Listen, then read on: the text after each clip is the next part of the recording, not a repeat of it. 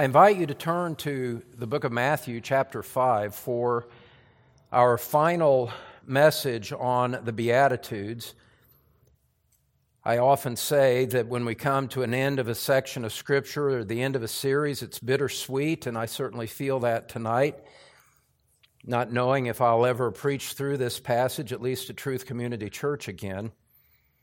But what a wonderful, searching, encouraging, challenging passage we find from the lips of our Lord Jesus in Matthew chapter 5, verses 3 to 12. I'm going to read the entire Beatitudes, although we're focusing primarily on verse 12 here this evening. And I just want to call to your attention how it opens and where it ends here at the beginning. Blessed are the poor in spirit, for theirs is the kingdom of heaven. Blessed are those who mourn, for they shall be comforted. Blessed are the meek, for they shall inherit the earth. Blessed are those who hunger and thirst for righteousness, for they shall be satisfied. Blessed are the merciful, for they shall receive mercy. Blessed are the pure in heart, for they shall see God. Blessed are the peacemakers, for they shall be called sons of God. Blessed are those who are persecuted for righteousness' sake, for theirs is the kingdom of heaven. Blessed are you when others revile you and persecute you and utter all kinds of evil against you, falsely, on my account. Rejoice and be glad, for your reward in, is great in heaven, for so they persecuted the prophets who were before you. As you look at this wonderful text, notice where it opens and where it ends and you get a snapshot of an overview of the entirety of Christian experience, both its beginnings in the origin of our conversion and the outcome in eternity. Jesus opens the Beatitudes by saying, Blessed are the poor in spirit, and blessed are those who mourn. The Christian experience begins with a conviction and a brokenness of spirit, a brokenness of heart, a broken and a contrite heart, O Lord, the Bible says, you will not despise. We start, we start in the ashes, you might say, of a brokenness over sin and a mourning over the way that we have broken the law of God and, and spurned and despised his love and despised and, and turned away from our glorious and blessed Lord Jesus Christ. And you recognize that, and it, it breaks you with sorrow over your sinful condition. That's where it opens up. That's the, that's the starting point of the new birth. It's, it's where the new birth finds its first manifestation is in a confession and brokenness over sin. No question about that. There's a narrow gate that we go through, and those who want nothing to do with repentance, nothing to do with sorrow over sin, are trying to bypass the only gate that can lead them to heaven. And preachers should take that to heart as they think about what themes they want to emphasize. That said, we've covered all of that ground many, many times. Notice where the Beatitudes end, though. We begin in ashes, we, we end in glory and, and joy. Jesus says at the, there at verse 12, Rejoice and be glad, for your reward is great in heaven, for so they persecuted the prophets who were before you.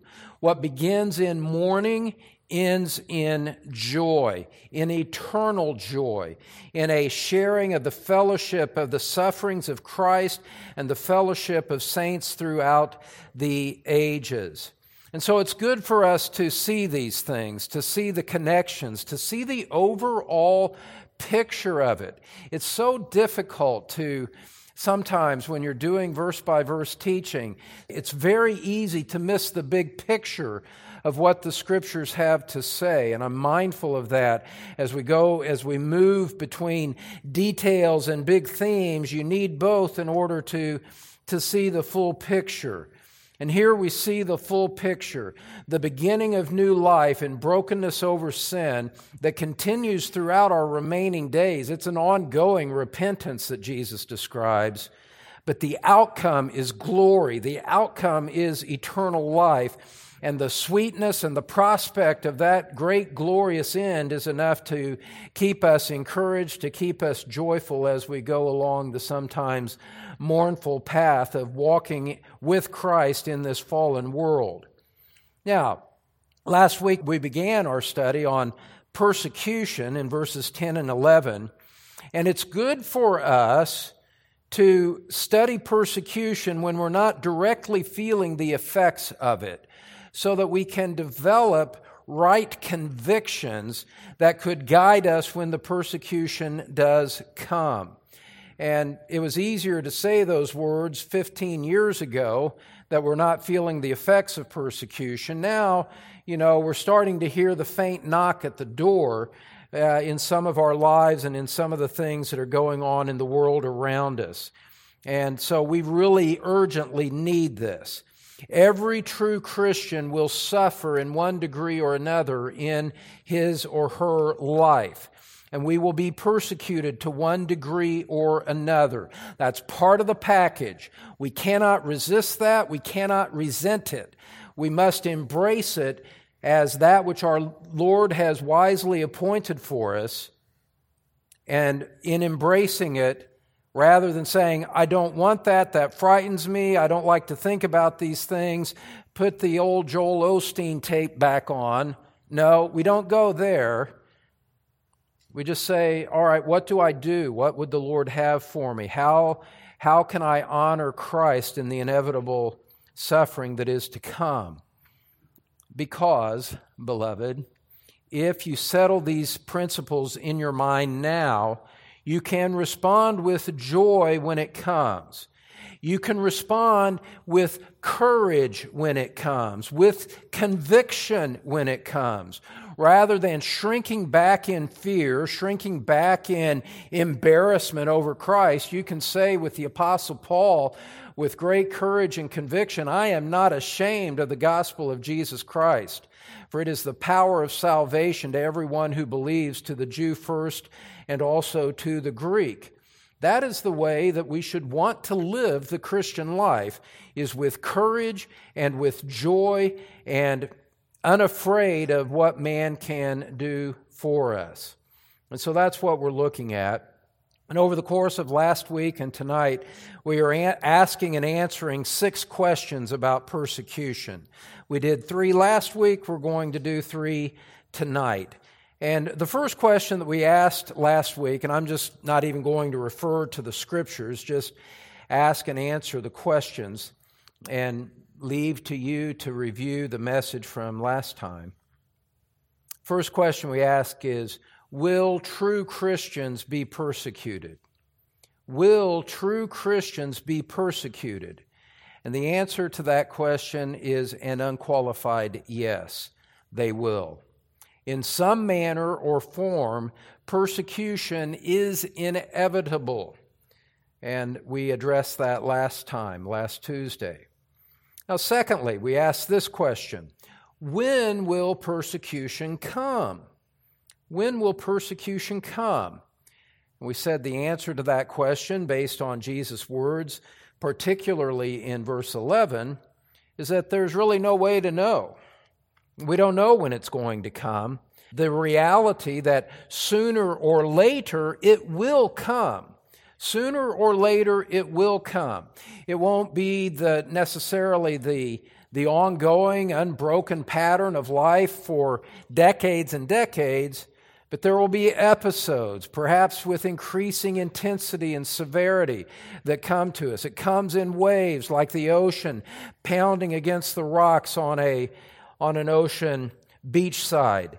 But the persecution may come in waves, but it will come.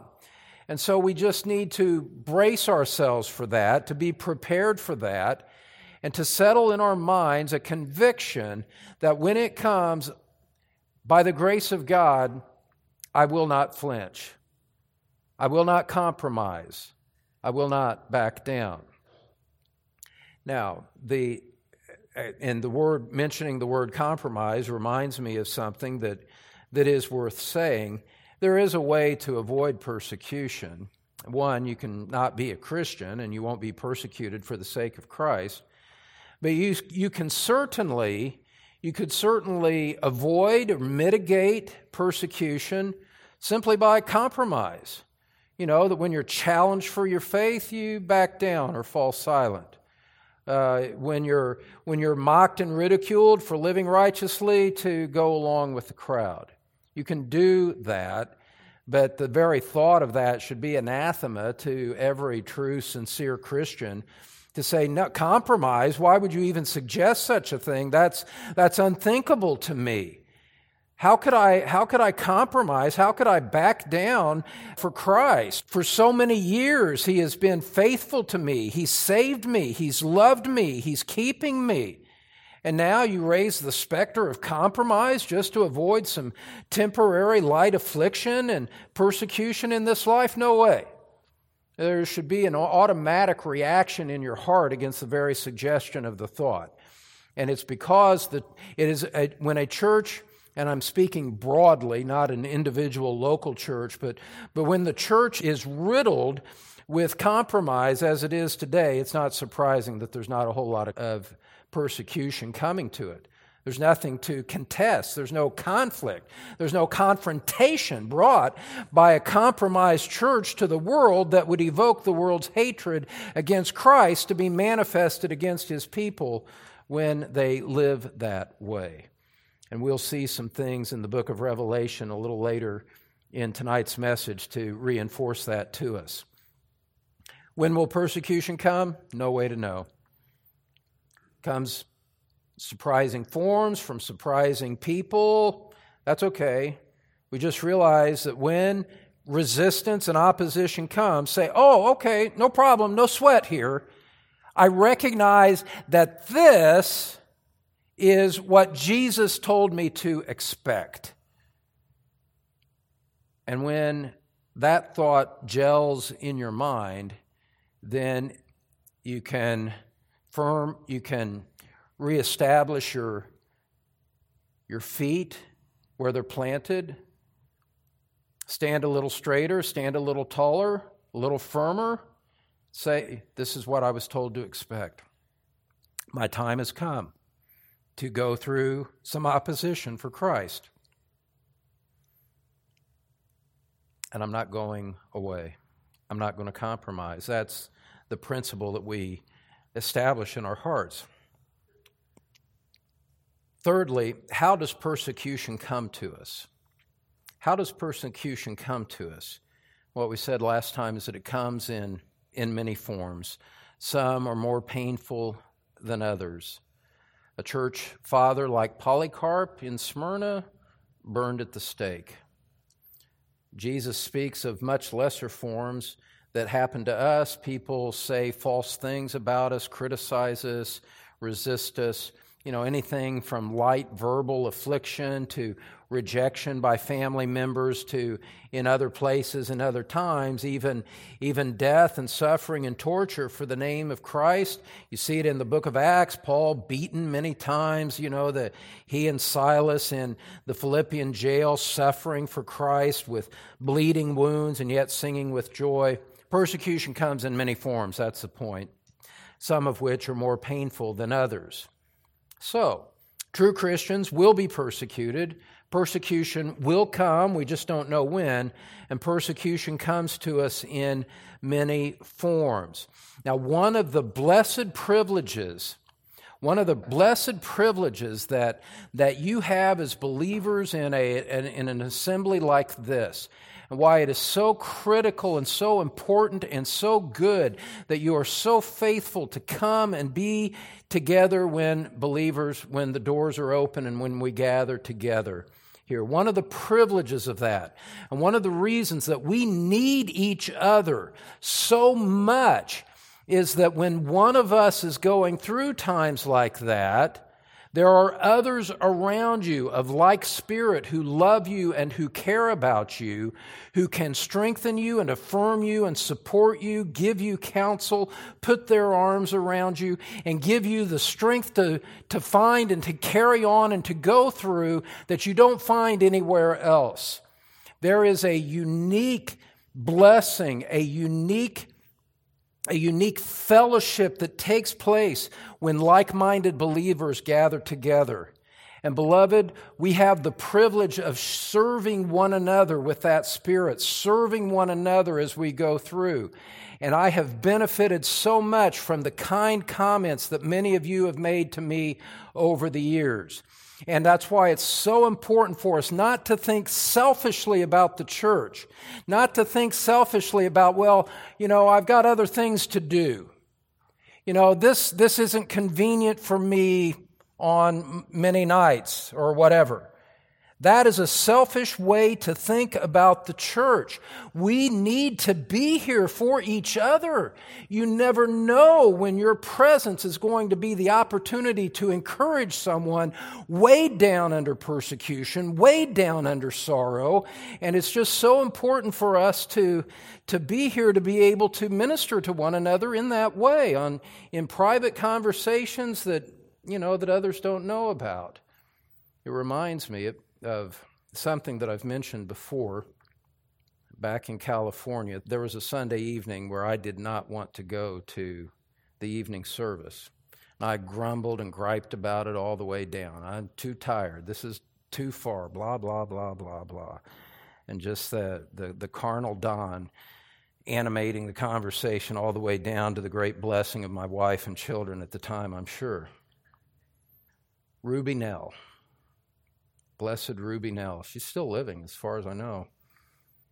Blessed Ruby Nell. I got to church, had my bad attitude, just wanted things to get over with. And yet, Ruby Nell was off sitting in the place where she did, off to the farmost left section, sitting there by herself. Said, Well, you know, I, she was in our fellowship group. The least I can do is go over and talk to Ruby Nell. And, and so I did. And uh, whatever the conversation was, I don't remember it all it, it at all now. I just remember how grateful, how thankful she was that I'd come up and talked to her, how encouraged she was. And then she, in turn, was such an encouragement to me with her perpetually sweet spirit. And that's the way it goes. And in my selfishness, I would have withheld that blessing from Ruby Nell because I didn't think it was convenient to go that, that night. And yet, when I got there, the Lord, in His grace, used me, worked in me, gave me opportunity to be an encouragement to her. And I'm sure I forfeited whatever eternal reward there was for it in that by, by my bad attitude.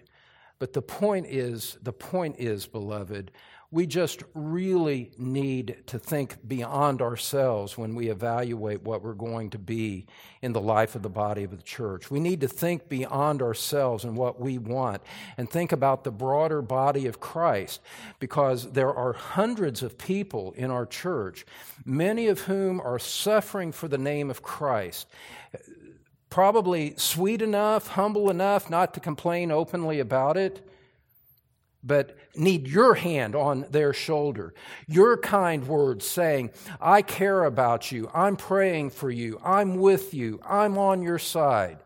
This is how the church operates together to go collectively through the persecution that comes. And to stand apart from the church in that is, is a dereliction of duty.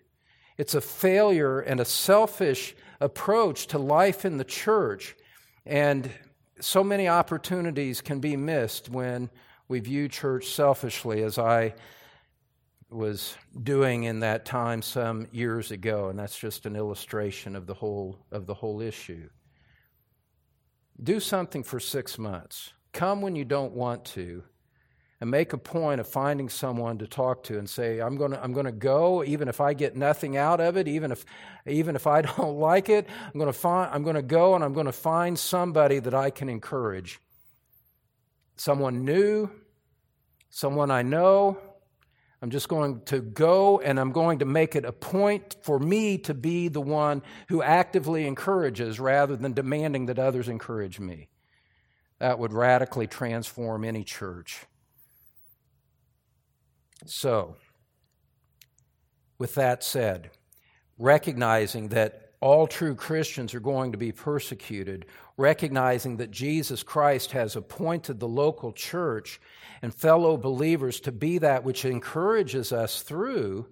Look, many of you know, I, I, realize at this point I'm really piling on to make the point, but many of you know what it's like to be the only Christian in your family, to be suffering in the midst of an outwardly outwardly attractive family, but knowing that there are difficulties within, and you come and you suffer in silence, and you know what that's like and you've had somebody come and speak a word of encouragement to you.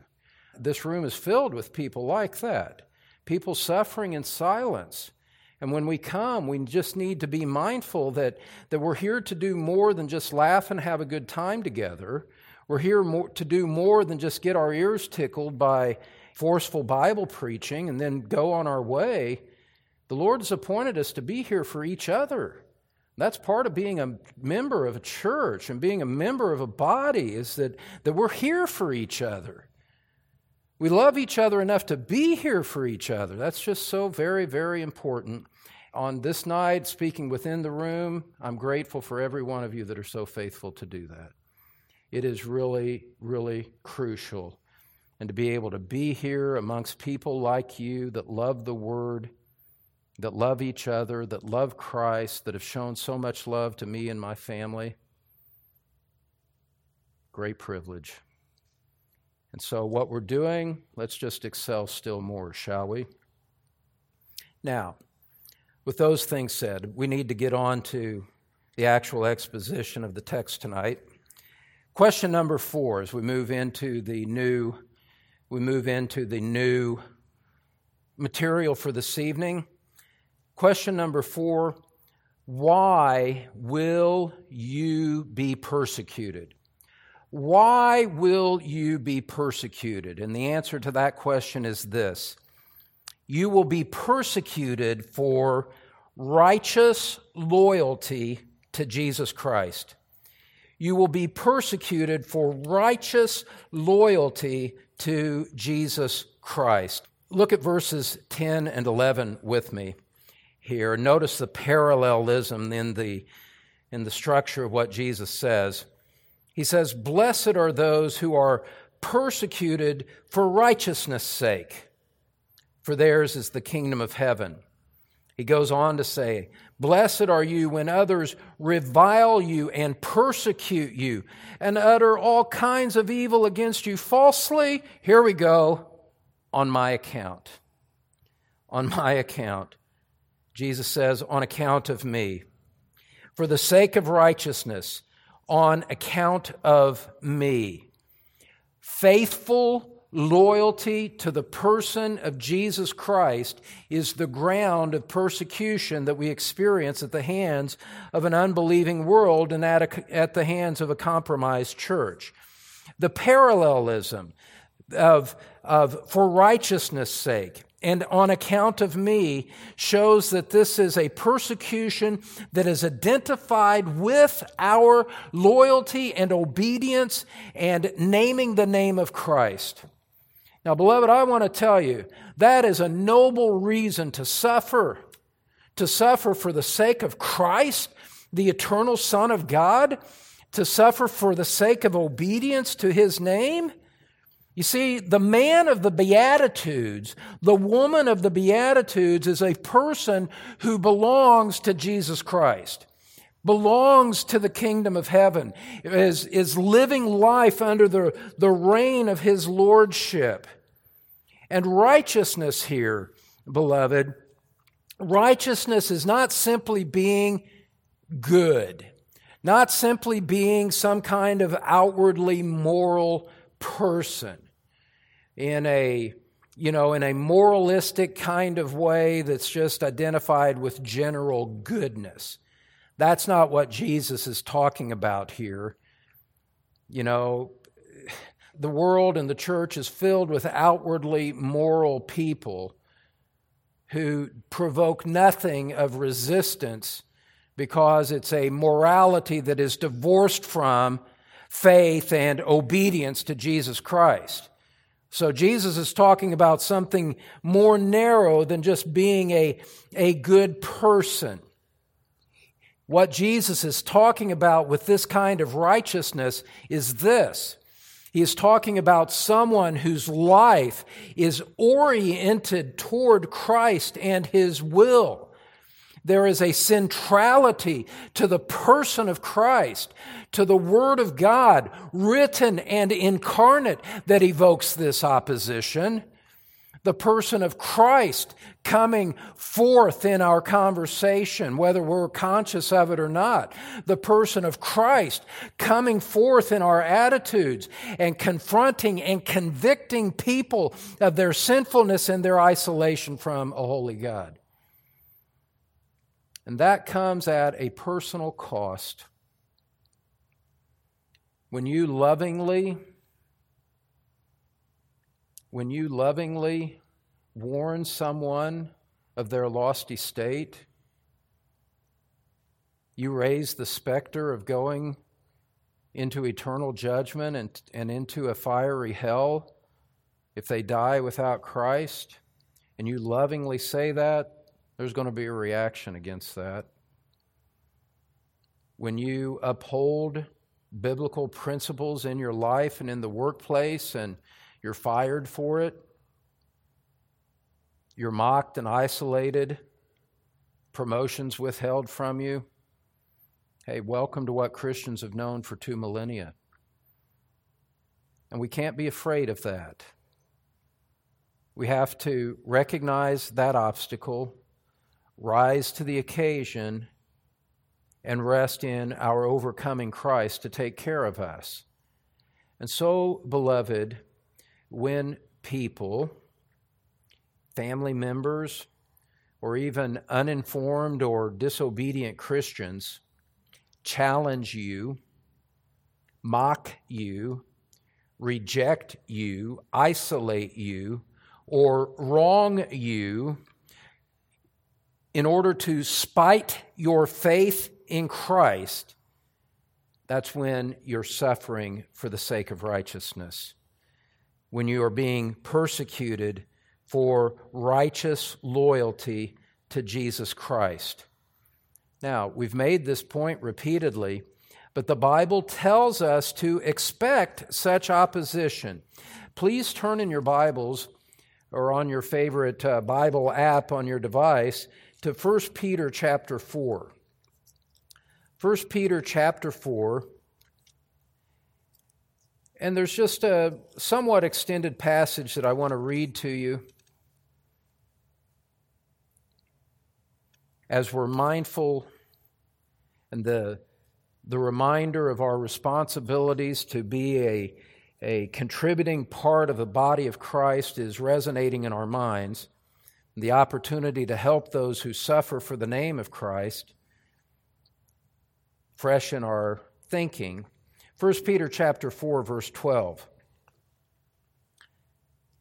beloved do not be surprised at the fiery trial when it comes upon you to test you as though something strange were happening to you. Now peter was writing near or during the reign of the Emperor Nero, who literally encased Christians in wax and set them on fire to light his garden, and then blamed them for the, for the burning of Rome.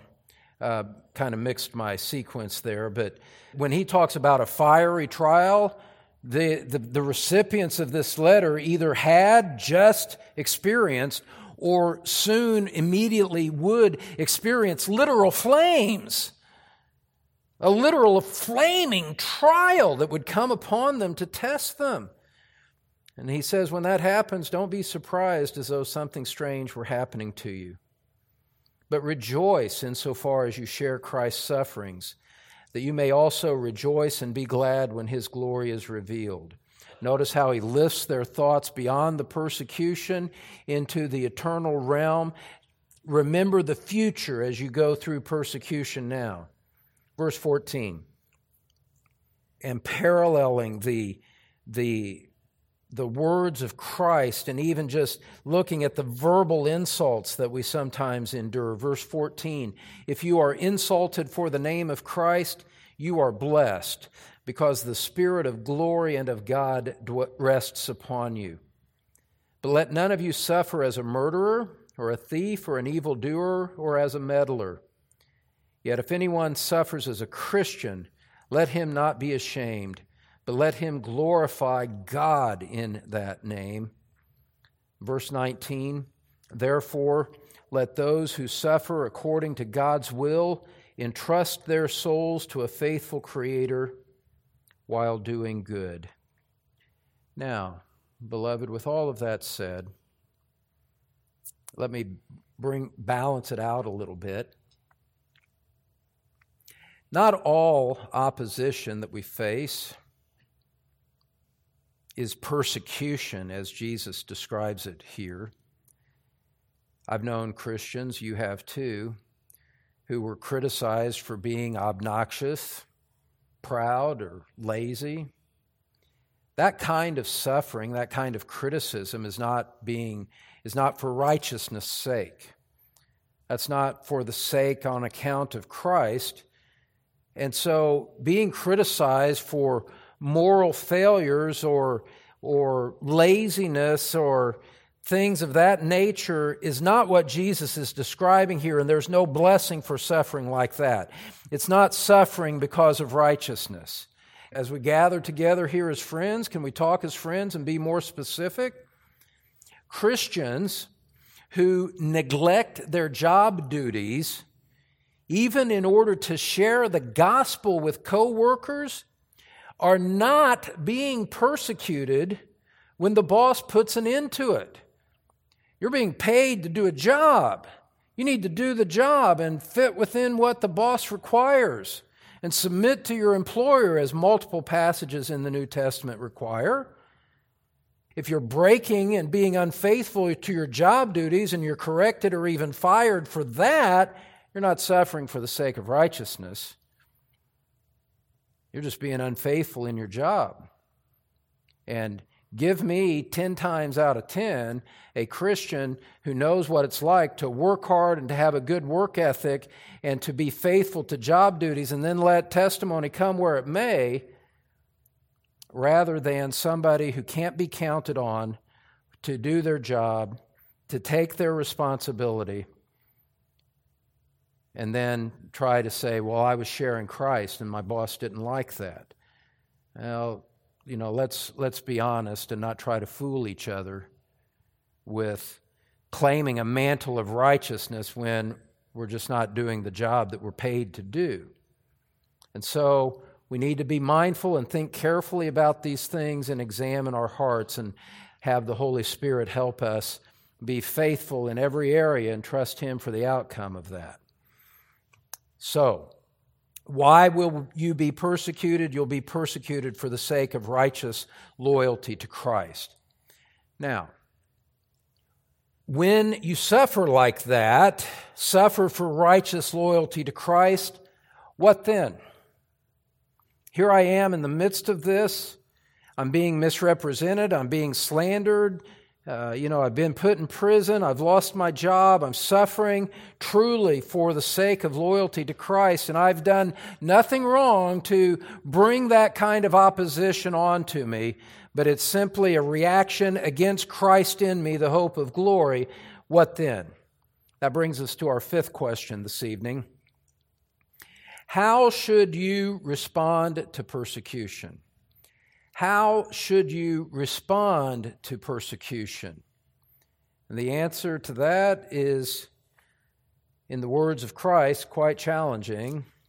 Go back to Matthew chapter 5, verse 12 with me.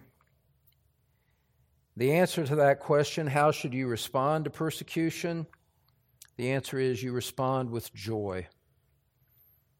You respond with a sense of settled contentment and trust in Christ, confidence in Him, with hope for the future.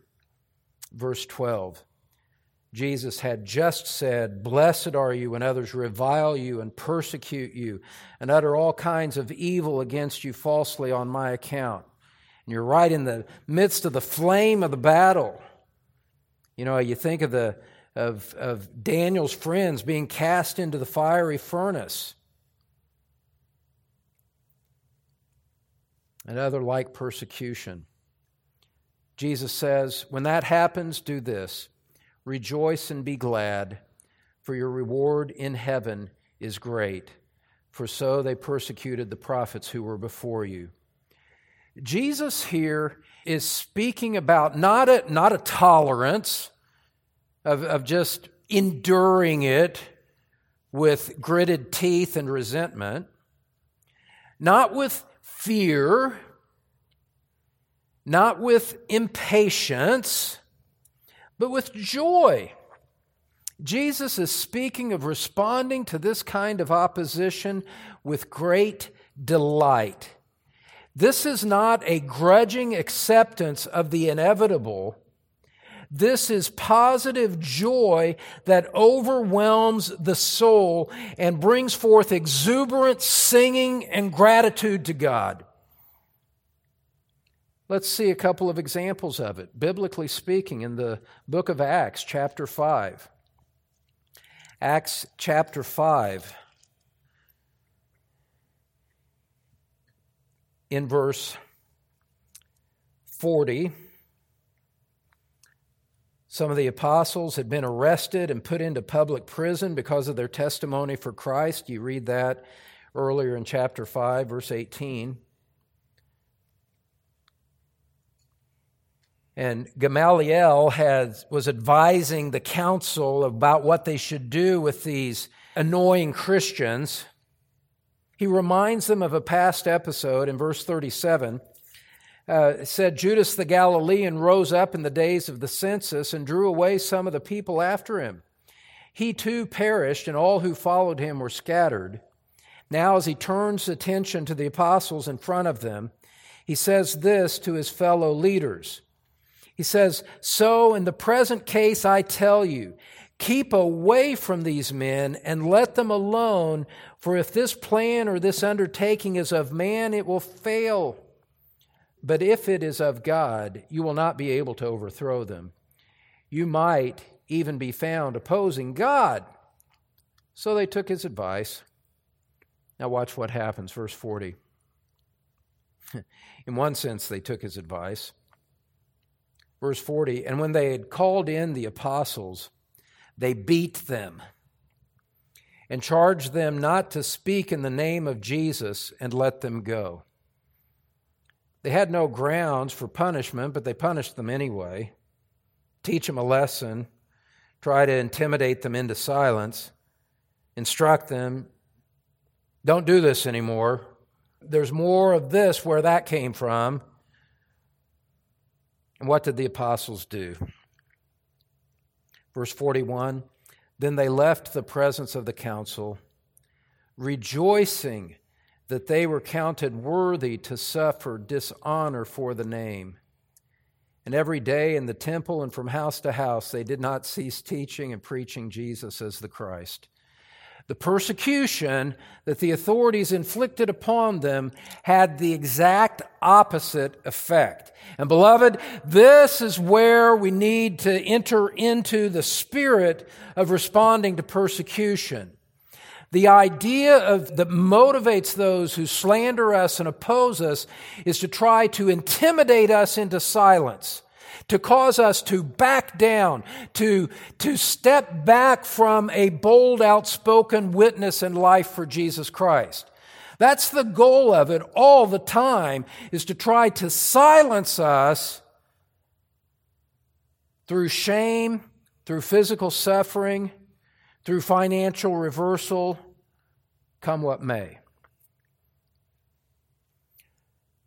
In every instance, what we are to do is to recognize the effort to intimidate us, and in response to that, to become all the more bold, all the more outspoken, all the more strong, all the more joyful when it happens.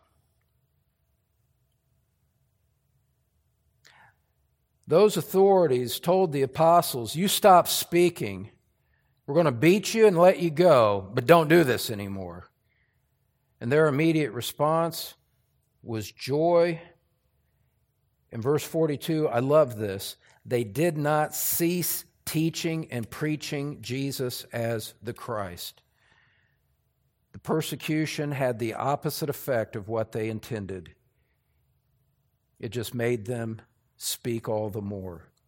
And, beloved, that's the way that you respond every time someone tries to intimidate you. And in these days, when it's the LGBTQ lobby and mob, I'll say it again the LGBTQ mob that comes after people with biblical convictions and tries to emotionally blackmail by saying your teaching is what causes transgender people to commit suicide. That's not true. But the whole idea is to, is to silence you with threats and intimidation and, and false accusations from speaking the truth and standing boldly for Christ in the midst of the situation. The response to that is not to say, I'm sorry, I take it back. That's compromise. That's unthinkable. The answer to that is to say, No, I'm sorry. What you say is not true, and I will not stop saying the things that God has revealed in His Word so that so that the effort to intimidate the way that it should affect us beloved the way that an effort to intimidate slander hinder us in our testimony and our lives and our, our proclamation of christ far from making us withdraw far from making us cower in fear should make us step forward all the more recognizing what's actually happening. This is an effort fueled by powers of darkness to try to silence a testimony for Christ. And the true Christian says, I'm having no part of that. Indeed, I'm going to be even more firm, more outspoken because the idea of being intimidated into silence is just unthinkable. And, uh, beloved, that mob and others who are opposed to Christ, appeasement is never going to satisfy them. It's never going to produce lasting peace. The ground you surrender, they will take and then demand more.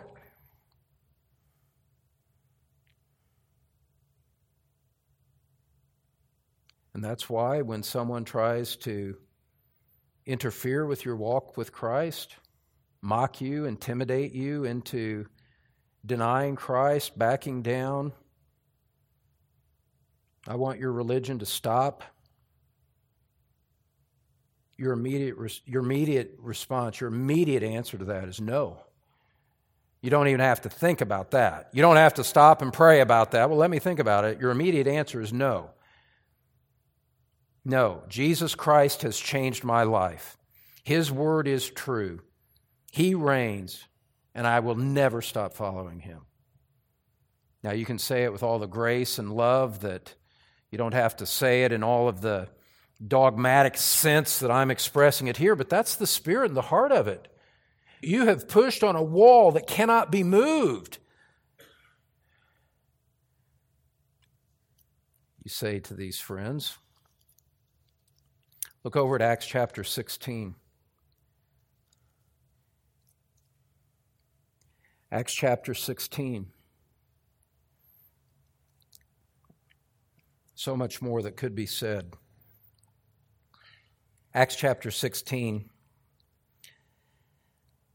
verse 22. Paul and Silas, the, were engaged in effective ministry.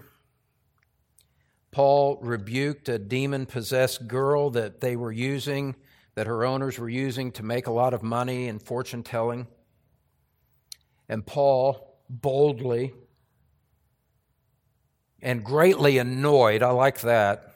Verse 18, he's greatly annoyed, greatly annoyed, turned and said to the Spirit, I command you in the name of Jesus Christ to come out of her. And it came out at that very hour. But that created opposition. Paul was about to be persecuted for the sake of righteousness. In verse 19, when her owners saw that their hope of gain was gone, they seized Paul and Silas and dragged them into the marketplace before the rulers. And when they had brought them to the magistrates, they said, These men are Jews and they are disturbing our city. They advocate customs that are not lawful for us as Romans to accept or practice. And the crowd joined in attacking them, and the magistrates tore the garments off of them and gave orders to beat them with rods. And when they had inflicted many blows upon them, they threw them into prison, ordering the jailer to keep them safely. And having received this order, he put them into the inner prison and fastened their feet in the stocks. They were being persecuted for the sake of righteousness. And what follows in verse 25? About midnight, Paul and Silas were praying and singing hymns to God, and the prisoners were listening to them. And then there was an earthquake the prison was shaken, the doors were opened, everybody's bonds were unfastened, and on and on it goes. But Paul and Silas responded to their unjust suffering with prayer and joy and singing exuberantly to God. You see, beloved, the thing that we need to see here when we respond to persecution is that persecution doesn't make us bitter. It, it strengthens our resolve, yes. It makes us bold, yes, but it does not make us bitter and certainly does not make us resentful toward God that we're suffering for the name of Christ. To the contrary, we recognize the privilege, the privilege of being a child of God the privilege of belonging to Jesus Christ, the privilege of having our sins forgiven, of having His righteousness clothe us, the privilege of having the indwelling Holy Spirit, the privilege of, of a, a hope in heaven that cannot be taken away, reserved in heaven for us. The privilege of all of that, the privilege of joining in suffering for His name, and realizing that this is an occasion for joy, not for resentment. So it doesn't make us bitter, especially toward God, and even toward those who are doing it. When Jesus suffered on the cross, he prayed, Father, forgive them. They don't know what they're doing. When Stephen was stoned, he, he prayed, Lord, do not hold this sin against them. Acts chapter 7, verses 59 and 60 when one of the English martyrs was dying in the flames, he prayed out. He said, Lord, open the, open the King of England's eyes. There's just this, there's just this sense of, especially when you understand the scriptures that are engaged here, there's this great sense of realizing that there are profound, transcendent realities that are taking place that eternal matters are at stake in this, in this manifestation of persecution and suffering that comes to us. And as we've been saying all along, it doesn't have to be these, these radical matters of life and death matters and being martyred, though it could be that. But even in the simpler ways, just breathing out a prayer Lord, from everything I can tell, I'm suffering for the sake of righteousness here. Thank you for the privilege. Thank you for letting me share in the fellowship of the sufferings of Christ. That brings me joy. Father, this is, this is a mark of the reality of my true salvation. My spouse has rejected me, walked away for the sake of Christ. My children repudiate my name. I walk in silence, I walk in solitude because I belong to you. Lord, I embrace that with joy. I count it a privilege to be in your family. Long ago, a woman, Christian woman, was in prison. Probably not someone we would hold up as a spiritual example in every considerable way. But she wrote these words when she had been cast into prison in Switzerland many, many years ago, writing it as unto Christ. And she said, Best beloved of my soul, I am here alone with you, and my prison is a heaven since you share it with me. So you respond with joy. You realize the privilege of greater fellowship and intimacy with Christ. And for the true believer, that's worth a thousand worlds. That's more than diamonds and rubies and houses and mansions in this life. Precious fellowship with Christ. Lord, that I, that I have a, a mere fringe of the garment taste of suffering when you suffered so much for me. Thank you for the privilege. Not only do you respond with joy, you remember your heritage. Go back to Matthew chapter 5, verse 12. Matthew chapter 5, verse 12. This is so, so sweet. And the more that I remember these things, the more that I think of great godly men that have gone before us and were faithful to the end.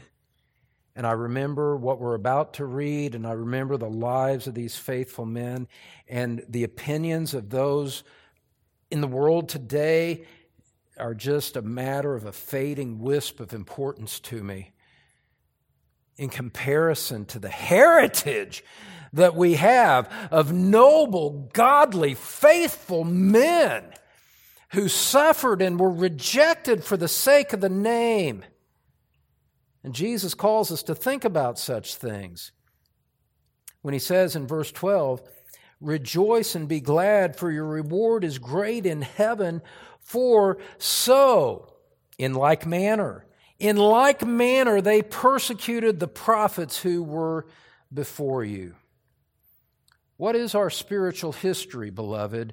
What is the heritage that we have received from our righteous spiritual forefathers? What is that heritage? It's a heritage of suffering. Think about it going all the way back to Genesis chapter 4. Cain killed righteous Abel. Saul persecuted David. Jezebel persecuted the prophets. Jeremiah cast into cisterns and rejected, and no one ever really responded to his ministry favorably. On and on it goes. Job suffering under the hands of his so called friends and counselors, accused of being sinful when there was no truth to the accusation whatsoever. Isaiah, by church tradition, sawn in half. The Apostle Paul persecuted the church before his conversion. Eleven of the twelve apostles martyred. Peter, by testimony of church tradition, crucified upside down at his own request because he didn't feel like he was worthy to be crucified in the same manner as Christ was. The Apostle John exiled to a rocky, isolated island. You see, beloved, and we could go on and on. Sometime pick up even a, an edited version of Foxe's Book of Martyrs and read about those who recorded throughout the course of church history, nobly suffering, going to the stake, going to the flames for the sake of Christ. And read, read the, the wondrous testimonies that the Spirit empowered them to give in their time of, of great suffering. There was one husband and wife that were, as I recall, crucified together, and, they, and, and the husband exhorting his wife, and the wife encouraging her husband in the midst of their suffering be faithful to Christ. Stand strong in it. Beloved, beloved, that's the kind of courage, the kind of valor, the kind of nobility that we inherit as believing Christians and stand in their line. Those who suffer for Christ stand in a noble tradition, the highest, most noble tradition of them all, far greater than kings, far greater than, than presidents, far, far greater than U.S. presidents. I've read about all of them. I can say that. It's a noble tradition. And if, with a few insults, a little bit of financial reversal, some rejection at the hands of people that thought loved you, is the, is the price of swimming in the stream of that river. Don't count the cost and measure it by the earthly loss that you experience for only a wisp of time. Measure it by the privilege of being numbered with, with great souls like that, all under the banner of our Lord Jesus Christ. That is the measure of the glory of persecution. To be identified with his people as they are identified with our wonderful Lord. And count yourself blessed to be there. One older commentator said this said the witnesses for unwelcome truths have never had anywhere or at any time a light or easy task. Now, one final aspect of how do we respond? We respond with joy. We remember our heritage. And lastly, we respond with courage. Go to the book of Revelation, chapter 2, as we consider the words of Christ to the church of Smyrna. Revelation chapter 2, the words of Christ to the church in Smyrna. This is a revelation which came from God to Christ and that Christ commissioned to John to share with those who would read. And Christ had a message to this blessed church in the city of Smyrna in Western Asia Minor, in modern day Turkey. And to the angel, and it says this, verse 8 To the angel of the church in Smyrna, write the words of the first and the last who died and came to life. I know your tribulation and your poverty, but you are rich, and the slander of those who say that they are Jews and are not, but are a synagogue of Satan. Do not fear what you are about to suffer. Behold, the devil is about to throw some of you into prison that you may be tested, and for ten days you will have tribulation. Be faithful unto death, and I will give you the crown of life. He who has an ear, let him hear what the Spirit says to the churches. The one who conquers will not be hurt by the second death. Now, one day, Lord willing, we'll get to a full exposition of that text. But for now, just notice what Jesus says in his unqualified affirmation of this church. He says, first of all, he says, I know, I know your tribulation and your poverty. There is nothing that we go through in our suffering for Christ that Jesus Christ is not intimately aware of and personally involved in. He cares, He loves us, He's superintending it all, He knows all about it. We can go to Him and breathe out our woe, as the hymn writer said. He knows about it, and look at what His command to us is, to them, and by extension, all Christians who would be faithful in the midst of being persecuted for the name of Christ. He says to them in verse 10, he says, Do not fear. Don't be afraid. Be strong and courageous. You know, reminiscent of the words that God said to Joshua as they were about to enter the promised land. Do not fear what you're about to suffer. And then he says, Be faithful unto death, and I will give you the crown of life. Beloved, one of the things that we do in a time like this is we're hearing the Word of God, as we're contemplating an uncertain future in the world around us, say, I'm, I resolve. Think about Jonathan Edwards. I hereby resolve that when persecution comes, I will not be afraid. And when persecution comes, verse 10, be faithful unto death. God helping me, I am resolved, I'll be faithful. I will not compromise in order to soften the edge of the sword. I will not compromise to get the liars to be quiet. I will not retract. I will not recant. That's unthinkable. And so you respond with courage. You respond with joy. You remember your heritage. You respond with courage. And you stand like a man. And, beloved, part of what we, we have to remember, what we must think about in the midst of persecution as a church, as individuals, what we must remember is that one way or another, we're leaving a legacy for those who come after us for children and grandchildren and great grandchildren yet to be born, both in our biological lineage and in our spiritual lineage. And don't you want the legacy that you leave behind of your private suffering for Christ?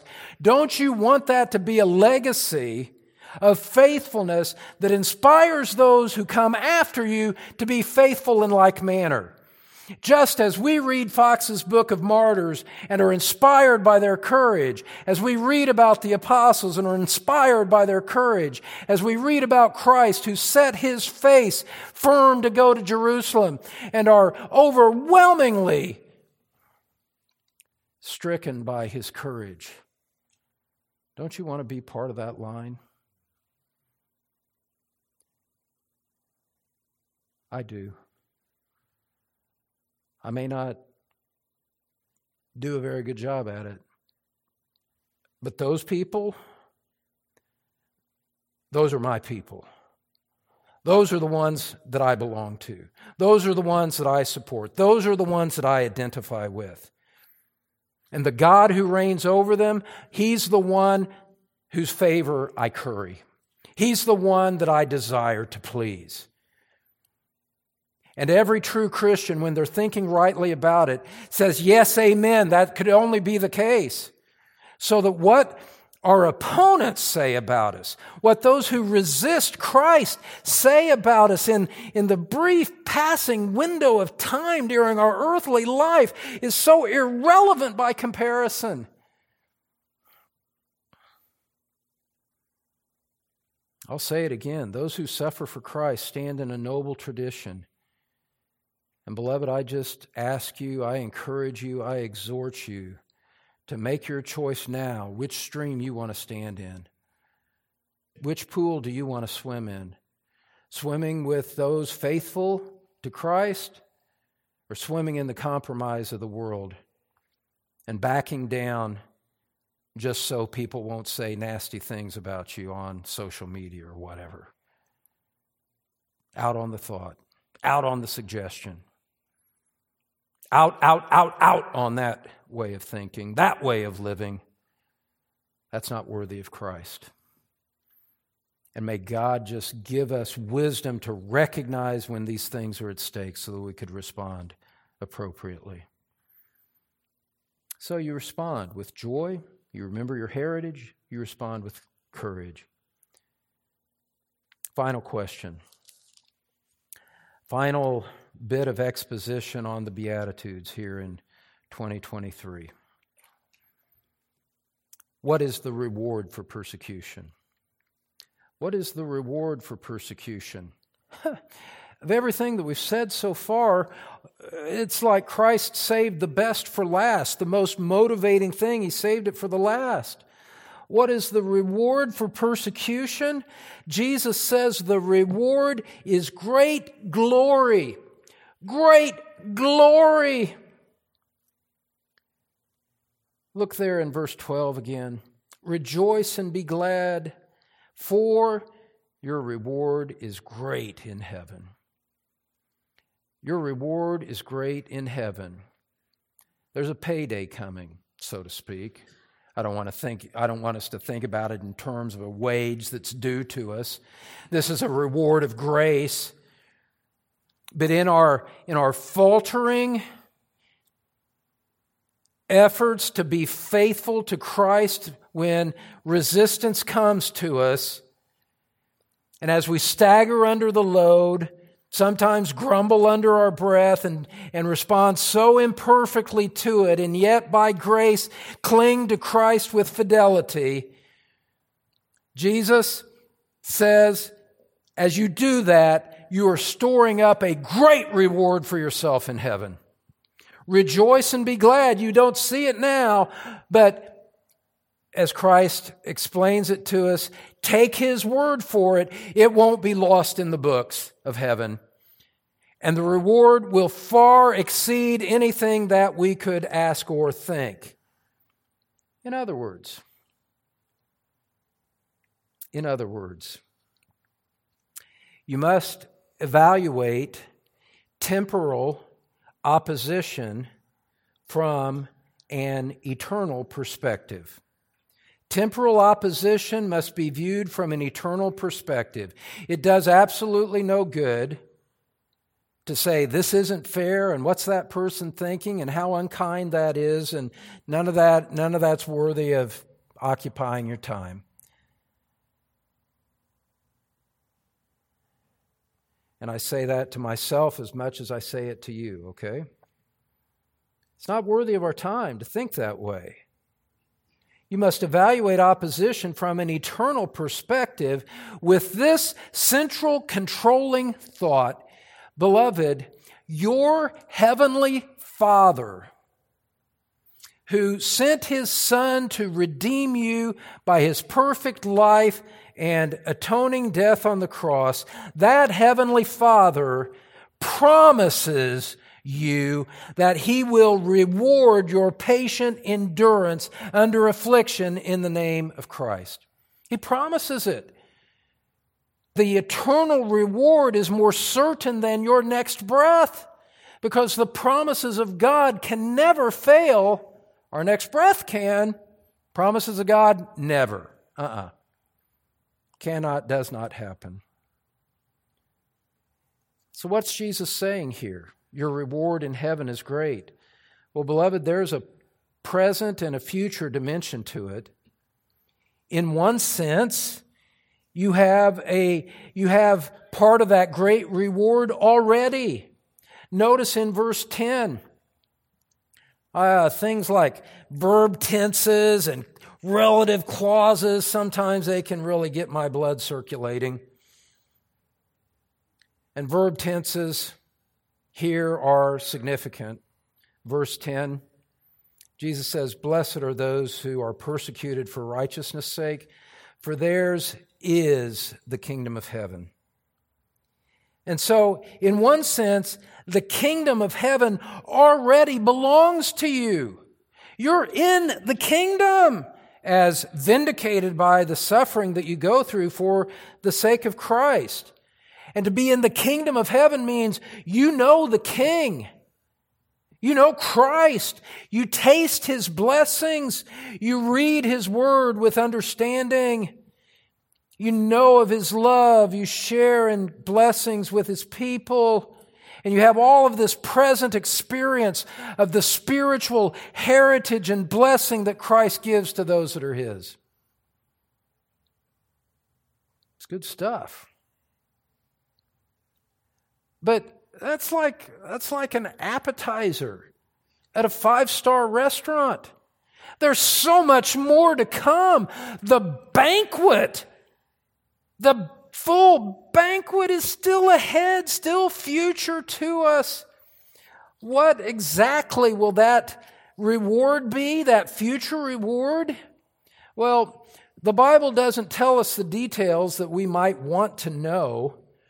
But somehow, somehow in ways that go beyond all that we ask or think, somehow that far exceeds the abilities of my lisping, stammering tongue to describe, we can say this for certain what, what, what lies ahead for those who are true Christians.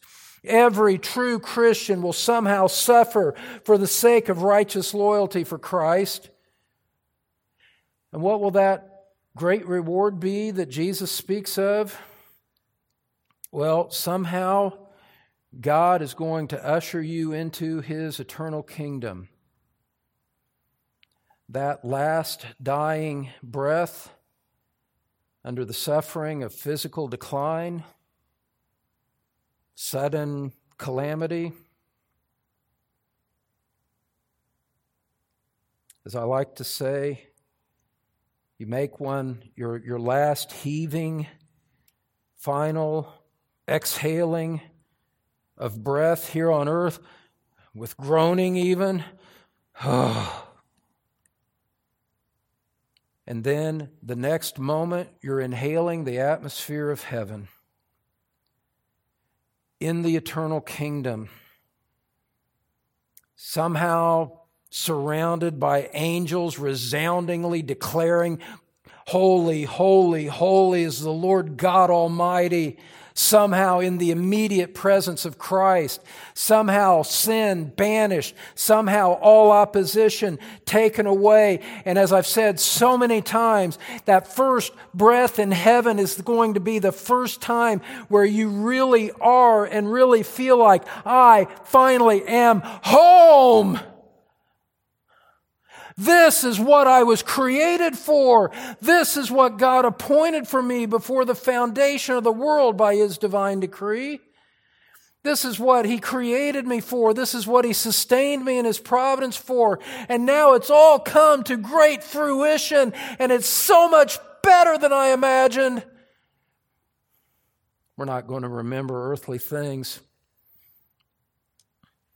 And this sermon will soon enough be forgotten. But if you could possibly remember a sermon like this, just trying on this side of heaven to describe the glories of it, you look, you'd look back on it and say, that knucklehead had no clue. This is so much better. He undersold it. He diminished it. What was wrong with him? Because all opposition will cease as you are surrounded by the glory and love of God. And as we somehow enter into the fellowship with saints throughout the ages, and we mingle with the likes of Abraham and David and Moses and Paul and Bob Moran, Mike Taylor, and Charles Spurgeon and others like them. Beloved, you will know unmixed joy, glory, and wonder that's only going to get more expansively great and magnificent as the eons of eternity unfold. There will be no more sorrow, no more tears, no more resistance, no more broken relationships you will have full acceptance in the presence of God with unhindered access to Christ. Somehow it's going to be like that, only multiplied by infinity. So much better. Beloved, that's why you can rejoice. This is what Christ has stored up for those who love him. In fact, the Bible says in 2 Corinthians chapter 4 verse 17, listen to this and take it to the bank. Momentary light affliction is producing for us an eternal weight of glory far beyond all comparison. If you had any clue, any idea of what waits for you in heaven as a believer, you would realize that the most severe affliction and rejection you experience for Christ in this earth is a feather on the scale compared to a mountain of granite of glory on the other side. Not worthy to be compared. God is not stingy. The reward will be disproportionately great. That's what we have to look forward to, beloved. So, does your family hassle you? Do friends reject you? Remember your heritage and respond with joy. Rest in Christ. That kind of rejection simply proves that you belong to Him and one day you will know joy unspeakable and full of glory. Beloved, your Lord is faithful. He will bring it to pass.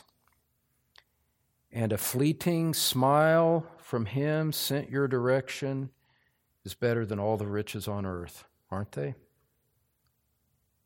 One writer said, and I close with this Jesus Christ, the first and the last, who died and lived again knows our trials, controls our destiny, and will bestow the crown of life at the end of the race. Let's pray together. Thank you, Father, for your word, for your promises, for the future fulfillment that still awaits us. May you encourage these dear brothers and sisters in Christ to run with perseverance and endurance the race that is set before them. In Jesus' name we pray. Amen. Thanks for listening to Pastor Don Green from Truth Community Church in Cincinnati, Ohio. You can find more church information, Don's complete sermon library, and other helpful materials at thetruthpulpit.com, teaching God's people God's Word. This message is copyrighted by Don Green, all rights reserved.